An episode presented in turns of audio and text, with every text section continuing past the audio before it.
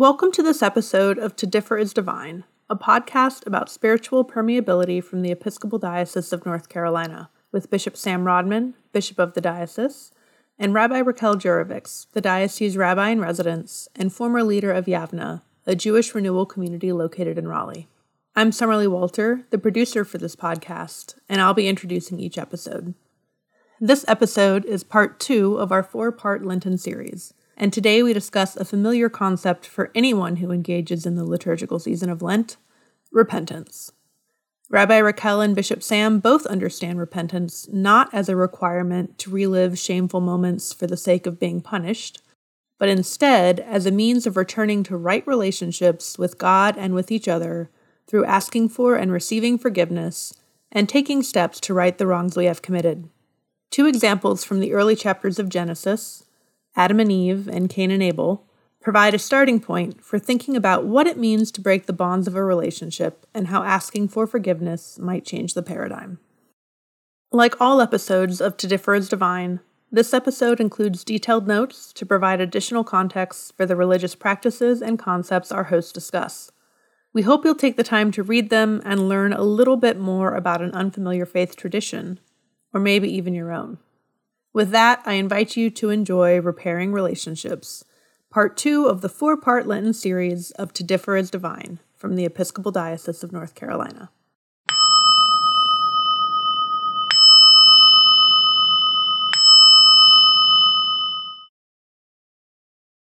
We spoke last time about understandings of sacrifice or offering as we are in the Lenten season. And other elements of the season include a call to repentance and confession. And perhaps one of the first things we might want to talk about is rather chicken and eggy. Does confession come before repentance?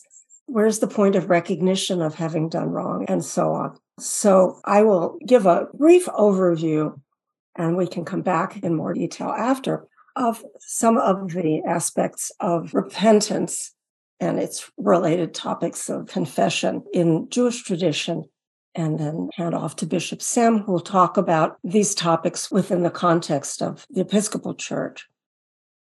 I'm embarrassed to say, and I know there's now even a term, TIL. Today I learned I was this many days old and I learned something new, and it's often something rather obvious, but it was only perhaps 10 or 15 years ago that I learned how deeply embedded ritual repentance practices are within my own tradition. It's not that I didn't understand that we were called to recognize when we had transgressed against others. And I had a sense of the desire that there be peace in the household for Shabbat, that one not go into the Sabbath with grievances and aggravations, that we try to find reconciliation within the home before entering Shabbat time. I was aware that the month of Elul, the month before the high holy days of Rosh Hashanah, the new year, and Yom Kippur, the Day of Atonement, that whole month was given over to a an accounting of one's soul, as it were, looking to see where you'd been during the year. But up until that point, perhaps 15, maybe 20 years ago, I had not learned that there were daily practices in addition to the Shabbat practice, or that there was a monthly practice called Yom Kippur Katan, a small Yom Kippur that's tied to the new moon, the moment of that darkness of the moon before it transitions into a new month that little bit of learning illuminated for me something that does merit a today I learned sort of hashtag because in a Sabbath hymn that virtually every Shabbat Eve I sing, it talks about the Sabbath time being a kind of a culmination of the intent of creation, a return. Well, the Hebrew word for repentance is teshuvah, which means return that we cycle through in our lives processes of creation, exploration, growth, error, discovery, repentance, recommitment, and so on over and over and over again. And now I understood that this worked as a kind of a, an almost tidal pull because it works every day. First of all, there is a lovely prayer that one may offer before going to sleep that I may have mentioned in an earlier session, where it offers forgiveness to people who may have offended us during that day and offers our own teshuvah, our own return or repentance for having done anything that might have offended somebody else, and plants a sense of an action directive, as Reb Zalman liked to say, to make sure that that person is aware that you recognized your transgression and that you are repentant the next time the opportunity arises. Secondly, there's the Shabbat time where we are enjoined to find a way to bring peace into our homes. Then there's Yom Kippur Katan on a monthly basis. And there's even a lovely liturgy that's meant to be recited with a sort of spiritual buddy. Somebody you make an agreement with to meet together on the eve of the new moon to talk about areas in terms of your own spiritual refinement, your own behavioral refinement over the past month where you might be having problems. So you could say, when I get home every day, I'm so tired after work. I'm really snappish with the kids and I'm trying so hard not to do that. And your friend can encourage you and acknowledge that that's an understandable thing to worry about. And it's understandable to feel like you just want to be left alone a bit when you come home and you can talk about strategies around that. Anything that has to do with your behavior with other people can be brought into the conversation about how am I to live? And in what way can my recognition of having missed a mark lead me to behave better in the coming month? So you have daily, weekly, monthly. Then you have an entire month, the month of Elul, for doing this wholesale examination of what's been going on for the previous year. And then you have this opportunity during the days of awe to experience the sense of renewal out of having confessed and repented and recommitted yourself to do even more towards attaining your goals of behavioral and spiritual refinement. There's also a confession, not just at Yom Kippur, there's a deathbed confession. So while it, there may not be a confessional practice, as in, in some forms of Christianity, of going to a clergy for absolution of sin, there is a sense that one can offer, again, offerings we bring to God, can offer up one's understanding of places where our humanity bumped into the hard places in reality, and we didn't quite live up to everything we aspired to in our life. And we're not going to go into the next world at odds with God over those things we might need to confess. There is a great deal around repentance and confession within the tradition, and I look forward to seeing where we'll go with that. Mm. I want to start with a turn of phrase that you used to describe our relationship, which was a devotional friendship. I'm drawn to that because I deeply believe that that is one of the expressions that God is inviting each of us into in our relationship with the Holy One. And that may sound presumptuous, right? For those of us that are human, that God should stoop to desire a friendship with us but I believe that that is actually very much at the heart of the movement of the holy in terms of inviting us into relationship and the deep desire for companionship, for company. I love the image from the Genesis story, which I probably have referenced in our conversations of God walking with Adam and Eve in the garden in the cool of the day. And when that ritual is interrupted, by their disobedience, their partaking of the forbidden fruit, their eating of the apple, and God shows up for their ritual walk and he can't find them and they're hiding. And he asks, Why were you hiding? And they say, Well, we're naked. The Holy One's response is, Who told you you were naked? Have you eaten of the fruit of the tree that I asked you not to?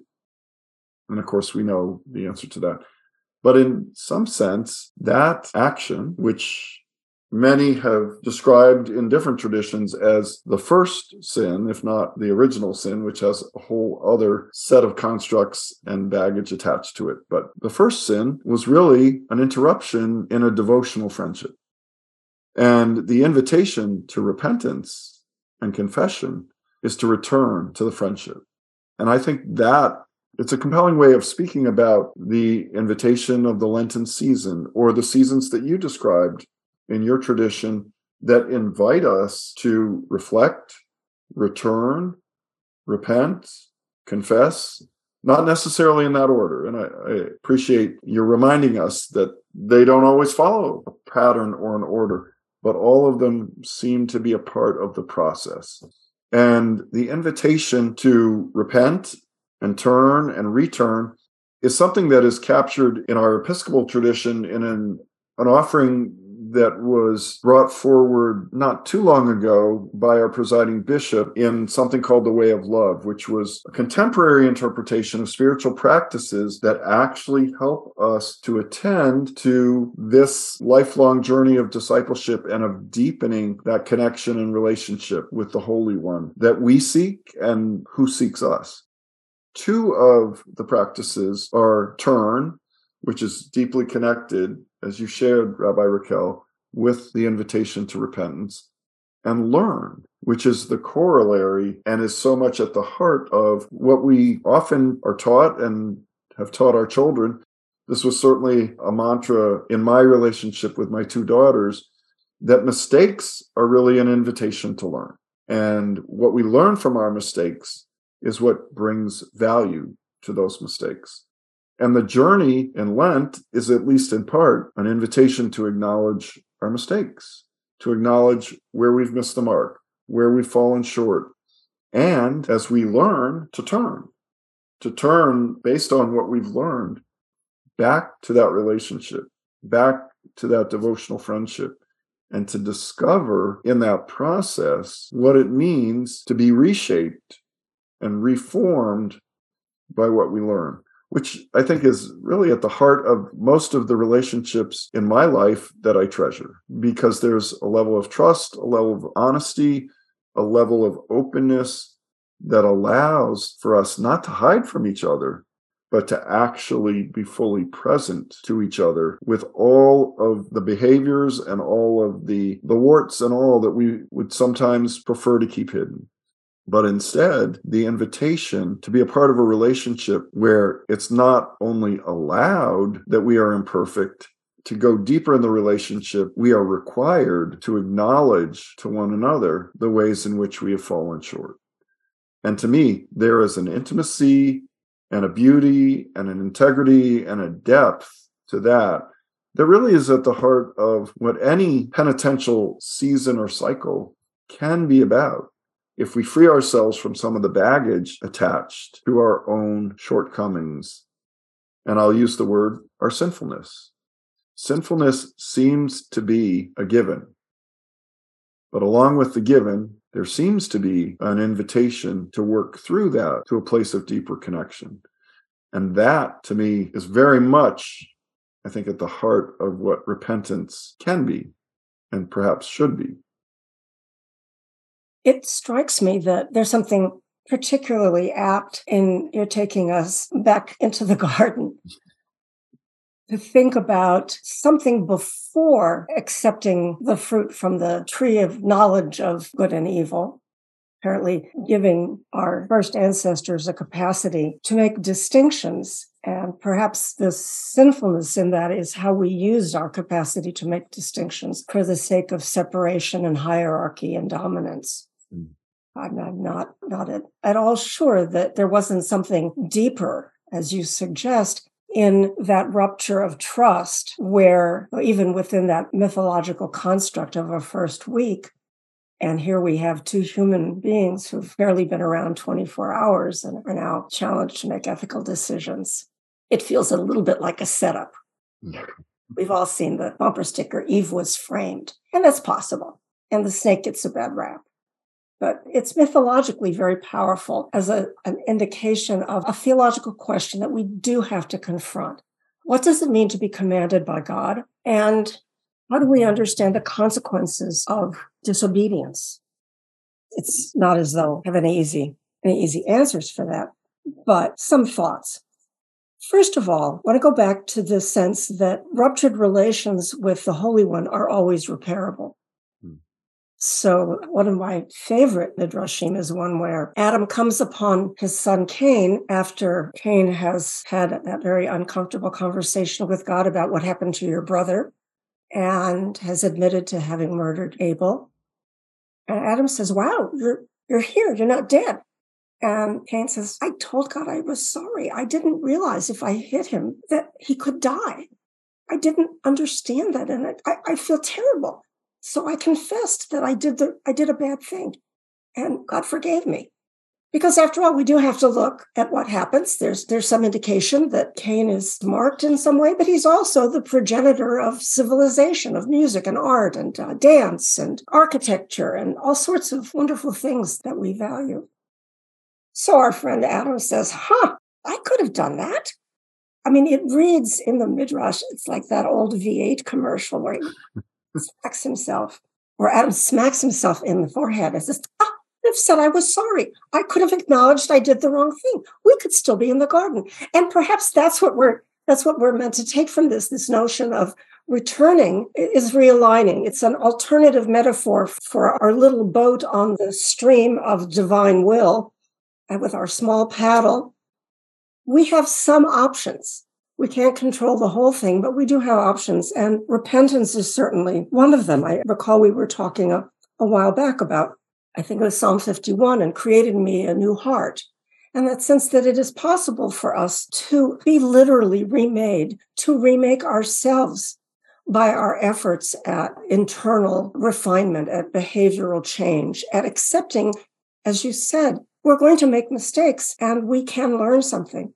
And it does strike me over and over again how sad it is when there are interactions that go badly and one or another, and sometimes both of the folks in that interaction find themselves unable to acknowledge any responsibility and they can't get past it. There's nothing to be done if no one will take responsibility. It's often the case that when you do, the other person will say, Well, it's a shared responsibility. Yes, you pushed that big button right in the middle of my, my heart, but I also know that button is there and I didn't need to react that profoundly. It's possible to have those conversations, but only if you're willing to accept that you can transgress and that you can repair, which is one of the great teachings of the Bratslaver Rebbe, Reb Nachman of Bratslav, that if you believe you can do damage, then you have to believe that you can repair things. Everything is in tension with everything else. And we live amidst paradox. And you can't claim only one part of a binary as the totality of life because everything is some kind of an admixture. So, knowing that relative to the Holy One, we can always turn around and our contrition will be accepted and our repentance will be rewarded with forgiveness. Just as I have sometimes wondered why some Christians aren't very cheerful. If Jesus died for your sins and your sins have been obliterated by this sacrifice, how about saying thank you and smile a little bit? It is kind of a theology via Monty Python at the end of Life of Brian, but it is a legitimate question. If you have been saved by this, shouldn't that make you a more cheerful person and less judgmental and punitive and so on? Anybody who knows me knows I'm capable of being highly judgmental, so I don't get to point too much at that. But the question comes up, you know, within the, the context of, of my own tradition, I often wonder why, since we know that forgiveness is assured, we don't understand the Day of Atonement as a celebration.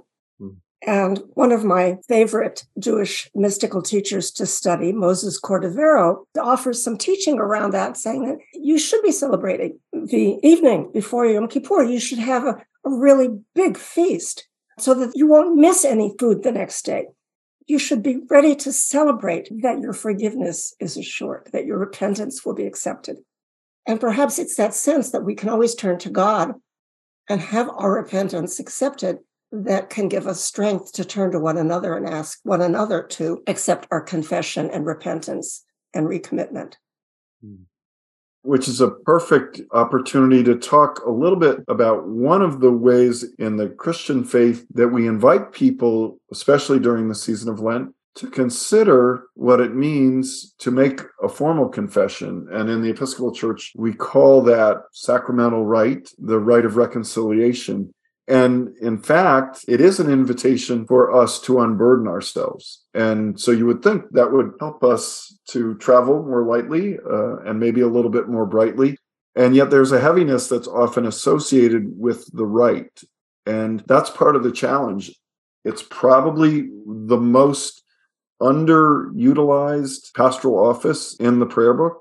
There are some within our tradition that incorporate that on a more consistent basis But by and large, it is not a particularly popular sacramental rite that is exercised by the average member in our congregations. And I think there are a couple of reasons for that. One is that we have a lot of shame that's associated with our shortcomings and with our failures and with the mistakes that we make. And I don't think that shame is actually a part of the divine intention or equation, if you will. My experience when I am open and able to say to God what it is that I have done, I may have guilt, but shame really is not where the confession leads me. It really does lead me to a place of feeling that I've been heard, that my honesty is appreciated, that there is a way forward, and that the path of owning, as you said a few minutes ago, I could have done that. I could have said, I'm sorry. And the freedom that actually comes from that is quite powerful and quite meaningful and quite, to use the obvious word, quite liberating. It does give us that sense of being, if not made whole, at least set right back on the path that we need to be on, at least for a time until we stray. And that is, of course, the ongoing rhythm and cycle of the journey we're on. But the gift of those moments where we feel if not set right, at least recalibrated and attuned. It's quite powerful and quite energizing to have that experience. So you'd think that we would seek it out more often, but we don't. And that is probably one of the challenges as a leader in a faith community. How do we invite people into this opportunity in a way that feels less threatening, more appealing, and where we can talk about the experience in a way that is inviting. I find myself also just recalling the people to whom I have confessed something deep or painful or shameful. And my experience each time, and I've been fortunate, has been that the person on the receiving end of that confession has always made space for me, allowed me to feel what I'm feeling, moved alongside, but not moved into my space, and allowed for the conversation to be a place where I encounter that sense of God's love, God's understanding, and God's forgiveness. So the invitation to repentance, to confession, to turning is also a gift of being received, of being understood, and of being restored in a relationship. And that is a very powerful gift. There's a great opportunity for creativity in the sense of shaping one's own life in partnership with the Holy One that is embedded in rituals of acknowledgement of having failed to meet the mark of repentance, confession, commitment to make an effort to not repeat the same mistakes. I think that there's something deeply creative in the way these practices reassure us that if we're dissatisfied with how we may have behaved, we are capable of change and that there are accessible things in our spiritual toolkit, accessible methodologies and practices. There's an element in terms of Jewish liturgy where there's a constant tension between what's that's called the keva, the structure of ordered prayer, and the kavanah, the intentionality. And the keva is there, the structure is there because you don't always know when you set yourself to pray if the words are going to come. So if what you need to convey in that moment doesn't arise spontaneously, start with what's on the page and you may find yourself reminded of where you were going. Listening to your observations makes me think of an analogy that hadn't occurred to me previously. There are many places in scripture where God commands Moses to tell the people, if you do this, this, this, and this, then all these terrific things will happen. And then if you don't, then these, and the word is curses, these curses will befall you. There's a way of reading that as coercive, as saying, we don't really have free will because God's saying, do what I want.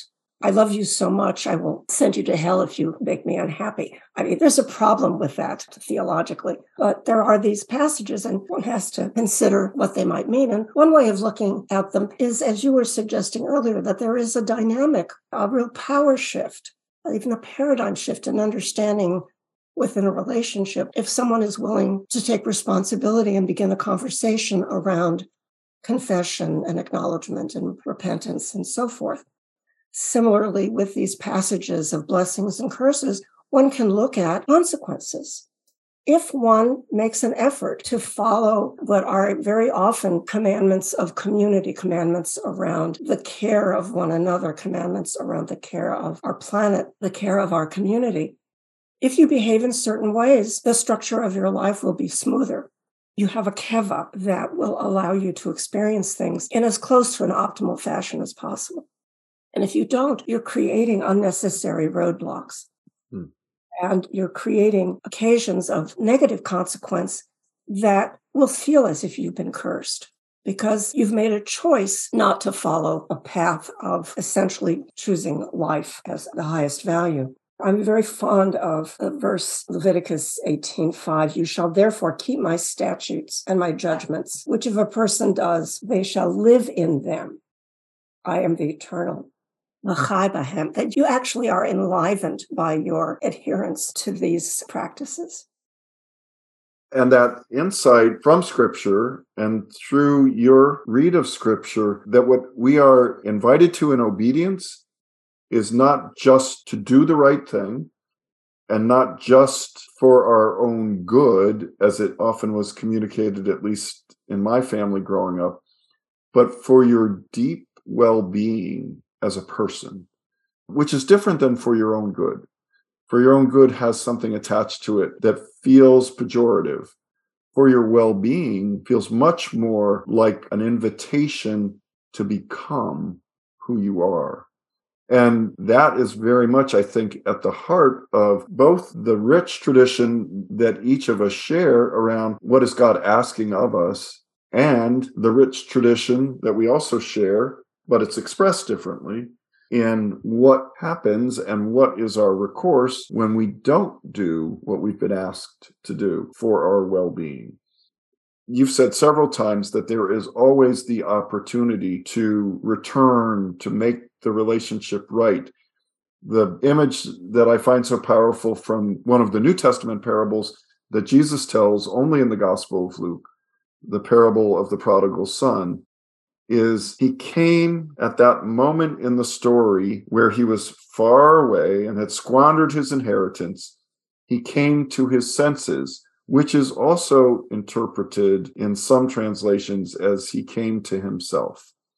But I return to it because the idea of repentance as coming to your senses and, in fact, coming to yourself opens a doorway to a whole association with things like not just confession, but penance, which is a part of the rite of reconciliation, as not a punishment, but as part of the liberation that God intends for us when we do the work of becoming who we were created to be.